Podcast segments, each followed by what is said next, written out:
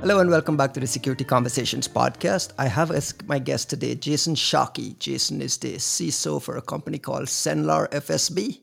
Uh, let's start right there. Jason, what is Cenlar FSB and what does the CISO do over there? Yeah, thanks, Ryan. Um, you know, Cenlar FSB is a is a bank like uh, people would think of, uh, but not the normal type of type of bank where there's checking accounts and savings accounts and you go to an ATM. Uh, what we do is mortgage subservicing. So we have the same amount of data, the same sensitive data. Uh, so the same chief information security officer work regulated through the federal government, through the OCC. Uh, so it's a lot of identify, protect, detect, respond, and recover, or what we all know as the NIST cybersecurity framework, uh, protecting systems and sensitive data. You mentioned heavily regulated. You fall for you you you have all the same regulations that all the big banks have. All of those have.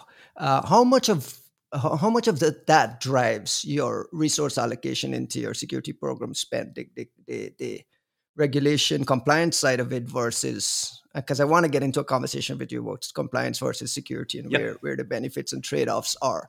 But how much of how much of your resource allocation and budget allocation and stuff is what percentage would you say it's driven by compliance needs? I'd say it's a large portion because we are driven by controls and you know the construct of the team kind of drives that where I have five teams and those are aligned to the five core elements of the NIST cybersecurity framework which we mentioned earlier but you know it's all driven by controls in the financial services industry uh, and in banking so we have a, a director of cybersecurity uh, who focuses on cyber GRC and then we have an information security team, then an access management team, cybersecurity team, and then a res- resilience team.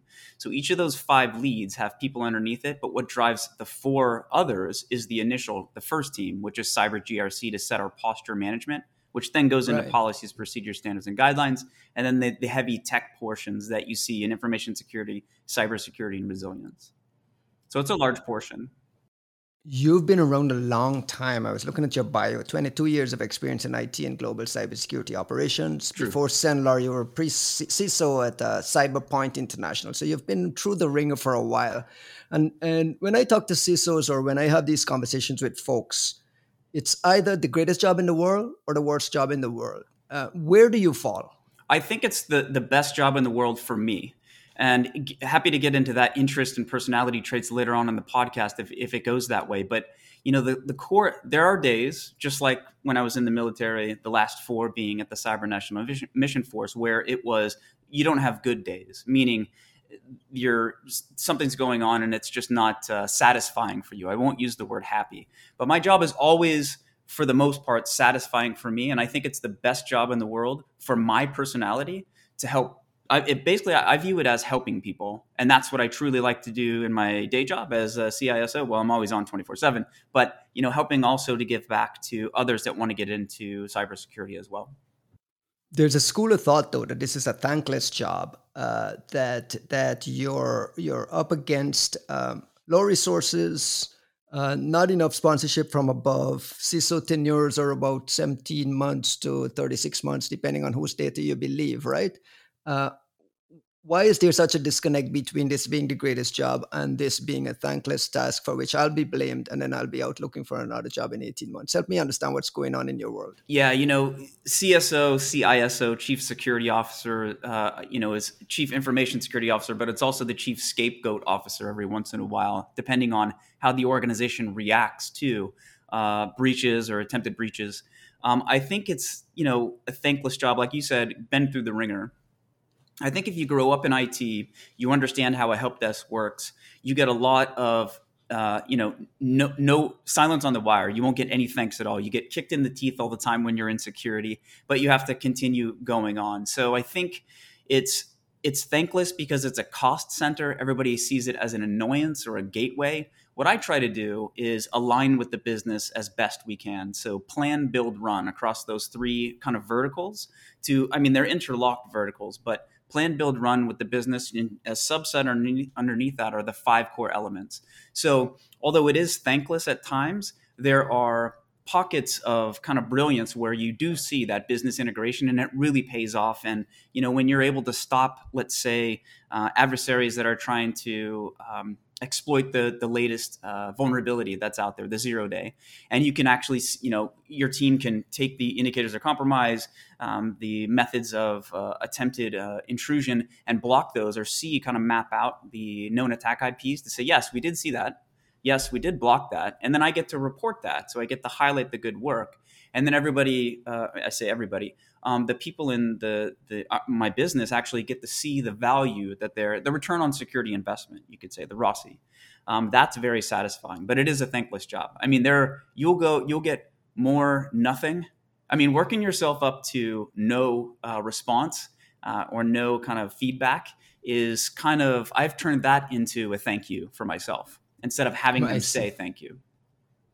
Why do you say it's? It, why is there this perception that it's still a cost center when we are trying to establish that security has become a business enabler? If you don't get security right, for instance, in your role as the CISO at Cenlar FSB responsible for securing the bank, right? If you get security wrong, the business suffers. That's correct. If you get security right, the business can benefit from that as as as a flag to wave, right? Correct. So why is it still seen as a cost center? Is there is there a communication gap somewhere? Is there a budgeting gap? Help me understand why that happens. I think it's legacy thought process is thinking that it's or that that security continues to be a cost center, but the tone at the top really drives it. Um, organizations that embrace security, I think COVID and working remotely, the the hybrid workforce that we have now really enables uh, the people to see that uh, security is definitely a, a business enabler. Um, I, I, I think in a tweetable answer, it's legacy thought processes that continue at the tone of uh, the tone at the top. Uh, but a lot of organizations now are, you know, maybe not using that term cost center, but seeing the benefit of using uh, security, cybersecurity as a business enabler to go faster and farther with working with uh, security instead of using it as a gateway. Are you guys in the process of undergoing digital transformation, or are, are you already there as a fully cloud company? Yeah, we, we the majority of uh, our resources are in the cloud, and I think you know digital transformation is a, a continuing type of item because I see it as uh, you know you're constantly trying to add features, you're constantly trying to find efficiencies. Uh, so uh, you know we're there um, for the most part, um, but I, I, definitely see it as continuing to stay ahead with emerging technology that's uh, tested and then integrated properly into the environment to make sure that, like I stated earlier, you know, going faster and farther, using that technology, but driving it through business integration the reality is that everyone has to live in the cloud anyway. I mean, there is no there is no future without digital transformation. But then I read the headlines. Like this week, for instance, Microsoft has this big issue where they announced uh, the signing key was stolen, uh, APT APT actors, and uh, so we, have come to a place where we've outsourced computing to these big cloud security vendors, and we're kind of just I don't want to say blindly trusting, but you know kind of at the mercy of them securing your data. How do you manage risk and communicate that risk in this cloud world where there's so much opaqueness around vulnerability disclosure, patching, whether your stuff is properly patched? Help me understand. Are there technologies that help you, you know, get that level of visibility and validation on the back end?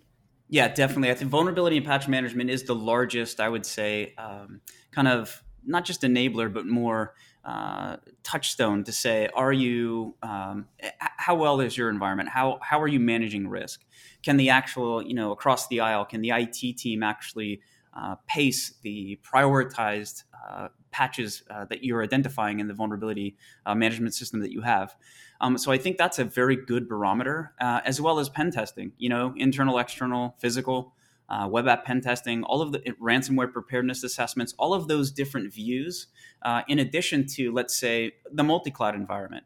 Don't just stick with one, right? I, you know, kind of spread load, as we say in the military, to make sure. And tactical dispersion is a good example of this. I'll, I'll talk about that in one second. So, all of those different perspectives allow us to get to, I would say, a cybersecurity risk quantification. And I think there are two parts there is one part where you're looking at all the things that we just talked about the web app pen testing the vulnerability assessments the uh, the Veracodes the Checkmarx all of those different uh, uh, applications SAST, DAST, you're getting those views. You're also using the security portals that are embedded in aws gcp and also azure.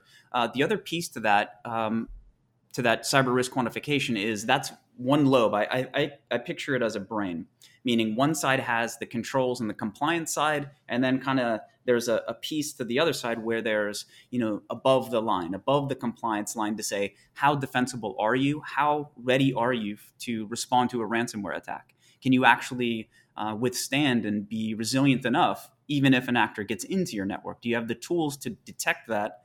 Do you have the uh, uh, wherewithal within the team and the tools to prevent it?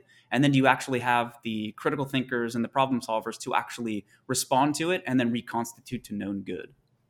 How do you know when you have the answers to all these questions, though? Constant practice, you know, repetition. It starts, you know, I played organized sports when I was a kid and all through uh, college.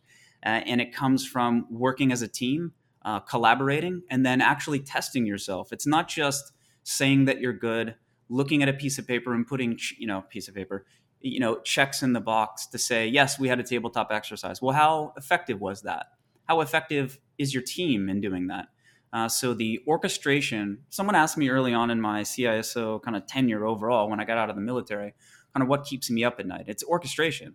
You can have the best pieces in the world. You can have the best people in the world. If they don't talk to each other then you're not going to be as efficient as you should be. So i think the answer is having an independent vendor come in to validate and verify and put a stamp on yes these people say their uh, information security program is good we say they're good too and here's why so i think it's a bit of you know regulators and it's also a bit of vendors coming in and doing those assessments uh, with a um, kind of like a uh, an overwatch or an oversight kind of assessment do you find that cyber insurance lately has become also another checkmark in that oversight assessment? And can you talk a little bit about how uh, uh, requirements for uh, uh, uh insurance renewals mm-hmm. and underwriting has changed more recently because of ransomware, but just over the course of your career? Yeah, I think there might be a, a, lot more exclusions now if you don't have a proper set or a proper, let's say, proper information security program.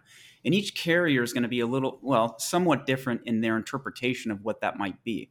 So if you align to, let's say, uh, you know, um, NIST cybersecurity framework, or you know, or align to the FFIEC, which isn't, uh, or, or, the CIS or ISO, you have a very good, solid foundation to say, I'm going to answer these carriers' questions uh, to renew our, our uh, our um, cyber insurance, that gives them the assurance that we are actually aligned to the industry standards, also the regulations. So it's I think it's an additional stamp of approval and uh, assurance that we are doing what we're saying. We're doing our due diligence diligence to make sure that if there is a claim for the cyber insurance, that we've done our part. Now, it, uh, carrier, it's up to you to do your part. Uh, you're you're a uh, ex-military man. Uh, we're starting to see a lot of energy from the government around cybersecurity. They're evangelizing zero trust principles, SBOM, supply chain security, a variety of things, multi-factor authentication, and so on. Uh, do you expect? And I ask this question to a lot of folks, and the answers vary. So I'll, I'll ask you, with your background and your experience, how how soon can you expect that that that stuff to filter down to the rest of industry where we get to a baseline of security? Because i don't know about you but i'm i'm on the outside looking in reading headlines writing headlines. And every week week after week the list is always a batch of zero day attacks major ransomware infections. It seems like everyone's compromised.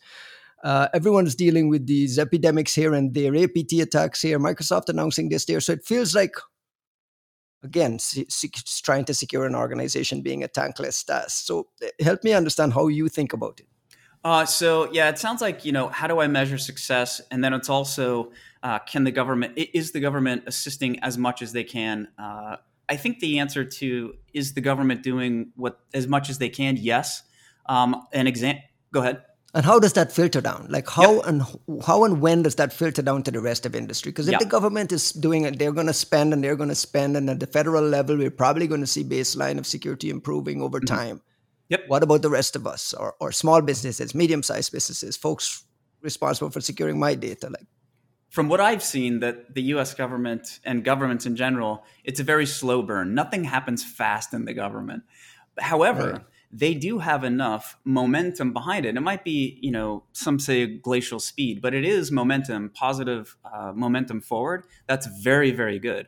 the NIST CSF, the NIST 853, that has become the de facto standards and framework for cybersecurity risk management. That's a very, very good thing, right? And how many years did that take? The NIST uh, National Initiative for Cybersecurity Education, that's taking a very long burn, but it's very structured and, and there's a, a logical, structured, well thought approach for both NIST CSF, NIST NICE, and 853. I think it's a long burn if you don't have someone from the military or some from, someone from the government that had to adhere to those in the government, then make that that transition into the civilian workforce like I did. And I can't say enough about the Cyber National Mission Force. I mean, that's where you get offense, defense, and intel collect all in one package. If you're there and you want to, if you want to know if you're good at cyber, go work at Cyber Command and work with the NSA. You'll really find out if you're good. And I think the people, to get back to the answer. Why is that? Why is that? Linger there for a second. Yeah. Why why do you say that? I think it's the awareness. A lot of so I, I view it like this. The you can go through a career, let's say if you're in the civilian workforce, you're only bound by or you are bound by what what what your your visibility, the extent of your reach. The extent of your reach is you can't defend farther forward than where your network ends what you can do with Title 10, Title 18, and Title 50 authorities is go well beyond that. So you get exposed, especially, and that's why I bring up the CNMF because you're working with, you know, um, uh, Title 78. You're working with a lot of different organizations where you get to see a lot of operations, offense, defense, intel, collect, incident response. You'll be able to understand how far they can go, what can they do, and then you get to look at, okay, if we can do that, we're the other nation states and attackers can do it to us. So when you bring that skill set, that those concepts and those ideas out into the civilian workforce, that I think is the missing ingredient. That's why I'm with Task Force Movement Cybersecurity to, to help veterans and others from the government get into the civilian workforce where these civilian organizations doesn't have to be the United States could be you know the Five Eyes or any other civilian company that gets to tap into the knowledge that um, the federal and uh, uh, military people have to apply the knowledge. It's one thing, you know, I, I always say, you know, certifications show a level of technical competence, but if you can't get the cert on Sunday and then apply it on Monday, it doesn't really mean anything because you're not benefiting yourself from learning it for so long and spending the money, and then the organization doesn't get the benefit for you applying that knowledge in in in, uh, in the organization. So I think it's an understanding from uh, you know working at the Fort, at Fort Meade uh, on campus there, and then applying those concepts without revealing. I mean, we're not talking about top secret information when you go into these right. banks and these other organizations, but you have an understanding of what can happen and how to best uh, create a team, structure it, and then operate within it within those two lobes: compliance and then um, defending forward uh, where you can. I want to pick your brain on APTs, threat intelligence, and you know cyber spycraft a little bit because uh, whenever I have threat intel folks or anti-malware folks on my podcast, I always ask them, why should a CISO care whether the Russians are infecting a think tank in some part of the world, or why should a CISO care whether you know a Chinese APT is pilfering documents from a Lockheed Martin, right? Like that doesn't apply to me. I'm over here trying to get my IAM processes working you know why they should care. Uh, uh, and especially in the financial services, you know the North Koreans are going after online banks and so on. You're, you might be a very specific target there. But when I, if I throw the question to you, why should CISOs care about high-end nation-state attacks? What would your answer be? I think at a very high level, it's another tactic, technique, and procedure, or TTP, in the MITRE ATT&CK framework that will eventually affect you. Because what what affect what affects one organization could be riffed and then used against you.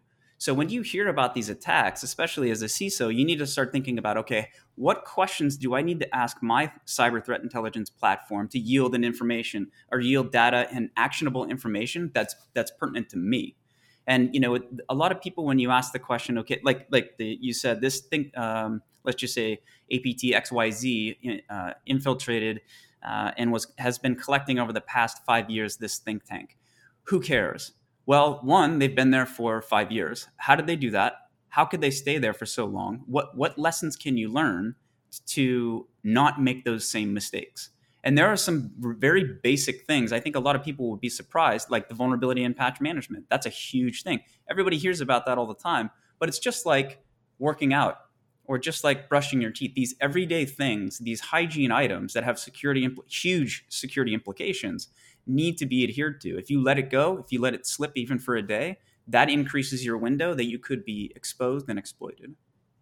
Are you a big fan of threat intelligence and using IOC data and so on for, for threat hunting, post-incident threat hunting, and so on? And help me understand like the, the, the, the value you get out of that, because there's some discussion about whether it, the the cost of good threat intel is worth the value you get out of it. The data is stale very quickly, and so on. How how do you view? Yeah, there's a couple. I sense that you're bullish on it. Uh, yeah, it, it, it's a good thing.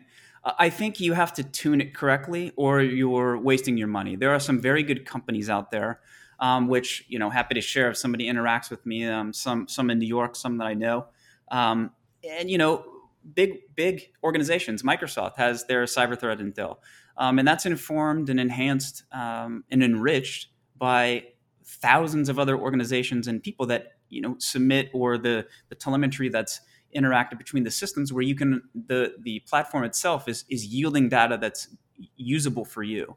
Um, I think for the IOCs part of this where we can you know pull those indicators of compromise and then check in our systems if we've seen any of that um, uh, compromise or if we've been uh, breached is very valuable because one of the things that i've been thinking about doing this for a while is just putting out a series of incident response kind of uh, how to's like we have this thing called the SALT report. If we get any vendor indication or an indication that a vendor was compromised, or we have some sort of uh, uh, whiff that we there is a compromise in our systems, I'll, I'll ask my team to create a SALT report, which is scope, activity, location, and time.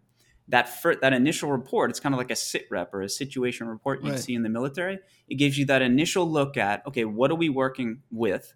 Right? What kind of uh, malware are we working with? Is it in our systems? Are people just knocking at the door? Do we have business impact? Because that's going to set off all that impact is going to set off notifications to the regulators, to the client, our clients in, in my case, and uh, borrowers, and to other state uh, agencies, depending on your situation. So I think it's, and it's also the other important piece with IOCs is that that allows me to confirm with known information that of the information that's out there that's been released, we can say to a degree of certainty, we have looked for those indicators of compromise and found no disruptions in our system. Our systems say that we are not compromised based on the information that's available. So that's highly valuable, telling the story.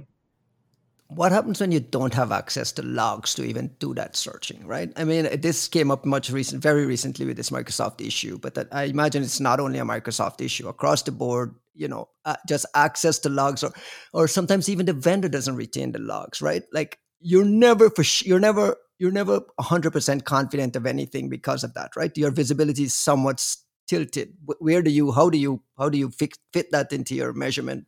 I think if well it I don't want to say we're, we're in a, it, well, it's in a fortunate position that we're in where we're constantly regulated or, you know, in a highly regulated environment. So we have that log retention for those that don't have the log retention. Or right, if, but what if what if what if you're relying on your third party cloud vendor to provide that log for you and you don't have it, or the, or it's at a, a, different tier, a different licensing tier, a higher licensing tier? Like that's the that's the crux of the issue, though, right? Mm-hmm. I, I, think it's.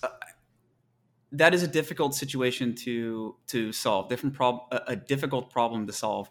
I think if you're a, a, small organization and you don't have that type of um, you can't afford it. Exactly. I mean, well, that's what I was going to say. Then, then you're then you're telling a story to make a case to get that budget, and that might come from cyber threat intelligence, and it also comes from those readiness assessments. Now, uh, those readiness assessments, if you don't have the money to pay for logging, uh, it sounds like you wouldn't have money to pay for a, a ransomware assessment, a preparedness assessment. Um, in that case, I would say work with um, any of the local kind of uh, InfraGards or ISACs, yeah. yeah, ISACs, and you know that, that, there's a little bit of spend there too. But there are organizations. yeah, that's what I'm saying. There's a security tax in place everywhere, yes. and it's it's something we're not really discussing. A security tax uh, that still leaves us somewhat blind. And right. The observability piece is just not there, and the level of confidence that you have to have in this is has to be lowered, right? Yeah. Uh, yes, but and but there uh, came across something uh, just a bit ago I uh, haven't researched it much, uh, but there's open source uh, threat intel platforms. I think it was made out of Belgium or Denmark, but it's called MISP. And now I think it's. I mean, I'll have to research. I'm bringing it up here without knowing the the, the five Ws, but it's okay. There there are uh, there are platforms out there that you can use that are open source and very very effective. So if you don't have the logging and you don't have the budget to do the logging, you can possibly use. I, I would say two things to help people if if they're willing to to and open to these suggestions. One, uh, start making a case for based on other people's um, unfortunate events being breached. Uh, to build your story, and then also use open source threat intel to say, here's what we're seeing, here's what happened to other people, and they can use the MITRE ATT&CK framework. Here's where we're vulnerable. Here's why we need to spend this. Do you want to spend an average of 4.28 million, and I'm making it up, to clean right, up right. a breach, or do you want to pay 95,000 every year? You know, for each breach, right, you pay 4.2 million or something like that and that's your job right? Like yes. your job is is constantly communicating this and asking for, and making sure that you're properly resourced to what the demands are right? That's correct. And not going too far over the line as far as too much spend uh, because we definitely want to keep the effectiveness. That's i'm constantly looking at how much we're spending to the effectiveness that we're getting out of it and then telling that story which is it's a it's a daily activity. Uh, Jason, on the side, you run a project called mycyberpath.com. That's uh, uh, uh tangentially related to I don't know, I want to call it the cybersecurity skills shortage. Yep. I want to ask the question two ways. One is two or three years ago, we had a massive cybersecurity skills shortage. Jen Easterly, uh, CISA director, went to Black Hat and talked about the need for us to recruit better and find more people and so on. Two years later, macroeconomic issues persist and there's layoffs everywhere. Security programs have been badly hurt mm-hmm. by layoffs what it, this is what July 2023. How do you look at it? Help me understand how your view of the job market. So I mentioned earlier. Well, so just a, a quick kind of plug for. Uh, there's a lot of talent out there now based on the macroeconomic kind of issues that are occurring, layoffs. So we don't have a cybersecurity skills shortage anymore. Uh, I think it's. I think there is a case to say that that, that might be true. okay, now, I think there's I think there's a, a global cybersecurity shortage in career pathways on how people actually do this. You know, people. What does that mean? That means that people. You know, one of the things that in in mycyberpath.com is there. And one thing that this is, and this is coming from a problem that I solved for myself. In 2009, I wanted to become a CISO when I got out of the military in 2019. So I had a 10 year uh, kind of length to wait to get out of the military. What was I going to do to prepare myself to be a chief information security officer? So we looked at the prop, the right certifications to get. Okay, CISSP is one of those. Good, got it. CISA might be one of those others. So I chose I chose CISSP, gold standard, uh, benchmark kind of certification. Right, shows a level of tech, technical competence. Then you then I looked at okay, what else am I going to need? So certifications, experience, training, and education are the four elements that make a well-rounded professional. So I think that even though people might not, uh, th- there is there's enough people out there that are job hunting, and based on the economic uh, pressures that we have right now, a lot of people are free. The tech talent is there to come into cybersecurity, but they don't know how to break into cyber because one, you know, HR organizations will say, "Well, how much uh, experience do you have with um, cybersecurity?" They go, "None," but I've been working in IT for 30 years or 15 years or whatever it might be. You know, I think cybersecurity is a mindset and if they tune to offense, defense, intel, collect, they'll be able to see, okay, this is how I can use my ad, my um, IT admin IT. skills on how to break into a network. It's a mindset. You know, a criminal is a criminal because they know how to break into buildings, right, or steal cars. Other people can learn this too. They're human, and so are you.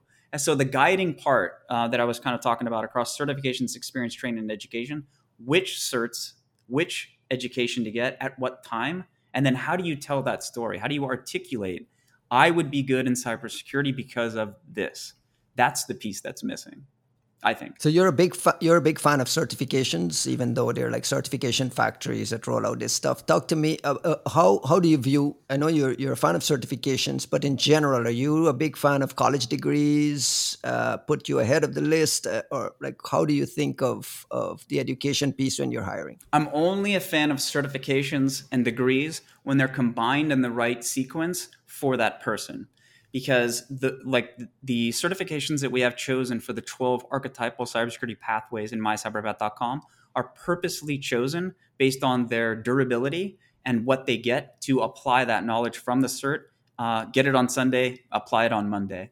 So the uh, i'm only a fan of certs and only a fan of degree if it's a specific fit for the person so then they can use it to think critically and solve problems on the job so as a hiring manager, if I see someone has, let's say, five, six, seven certifications, that's a signal for me that they're going to be having a lot of CPEs and not applying. They're going to be more. They're going to be chasing CPEs more so than doing work for the business. So that's a that's a flag. we're, we're, running out of time, and I want to end on this kind of big sure. picture question. Uh, the the and I mentioned this early in the podcast. The average tenure for a CISO is 18 36 months maybe three years mm-hmm. it depends on, on on on who you listen to and and and as a CISO, you're required to make these big bets, these big transformational bets that keep the organization uh, on the right path as it relates to security. Mm-hmm. How do you, as a CISO, manage that mindset of you know what I'm here for the long haul to make these big bets when you're not there for the long haul, and the, the reality is that you're be gone in two years? Is that is that a struggle for, for you folks? Not you personally, but but CISOs in general. It might be for a lot of CISOs, and maybe this will help all the other CISOs. You know, having the experience that I have and having uh, being in the military, being at CNMF, it, it allows me to, and also being as a CISO, to make those big bets based on a, a very large foundation, a large pile of, of great information and great influencers. Um, I, I, think I heard, I heard a phrase just a couple of weeks ago uh, all in, all the time. So at, at Cenlar, I am fully committed to the CEO, the COO, my boss, the CIO, and there's no other way about it. Um, and the reason I do that is because it allows me to, to put my skin in the game to make sure that I'm doing everything that I can 100% all the time to make sure that there's no there's no half stepping this. As that's how I view that. So if to, to go back to the original part, to help other CISOs go all in all the time as if you will be there for the next 25 years. Is there a burnout risk with that approach? Yes. there is. Right? It's... This this all-in thing with this high stress and the level of responsibility and the scapegoating and all of that. You're mm-hmm. you're on the you're on a path to burnout, right? So mm-hmm. how do you avoid that? How do you how do you make sure you're all in and make sure you're not burnt out? Uh, per, uh like personally? Yeah. Yeah. So I, I some uh, the, if you've heard of Wim Hof, then the Wim Hof method, they call him the Iceman it's like a um, kind of meditation type of thing, but it's uh, breathing and then kind of centering yourself. It might sound, you know, hippy dippy or real spiritual. It works. It, it kind of is, and it does work because even today, I mean, I do that every pretty much every day. Where it's going to be, I work out all the time to make sure that all of the other noise goes away, and I only have to breathe. Or it depends on how you work out. That's how I do it. Um, but you really have to manage that uh, on a personal level because the all in all, all all the time does take its toll so you have to definitely take time to make sure that you're not burnt out personally. But then the tone at the top has to realize that this thankless job is very, very important and the people do get burned out. So I'm constantly watching that for my in my team too. Do you find that's changing? Uh, the thanklessness from CEOs down to CISOs or top management down to CISOs. Do you find that that's slowly changing as they're appearing on CNBC and they're appearing in front of Congress as well, the CEOs? Yes, I think the larger the ransoms, the lar- the, the more uh, attention. the more they care. It, exactly. and it's a very real threat. You know, this is, oh, that, that, that only happens to the other organization. No, this could happen right now. Um, so that's where we're constantly uh, vigilant. But I think it is the, the tone, tone, at the top is changing, especially in my organization, or it, it has already. So. Thank you very much, Jason. Uh, we can go on and on as usual. Welcome back whenever you're you're welcome to come back whenever. Thank you. Appreciate the time. Thanks, Ryan.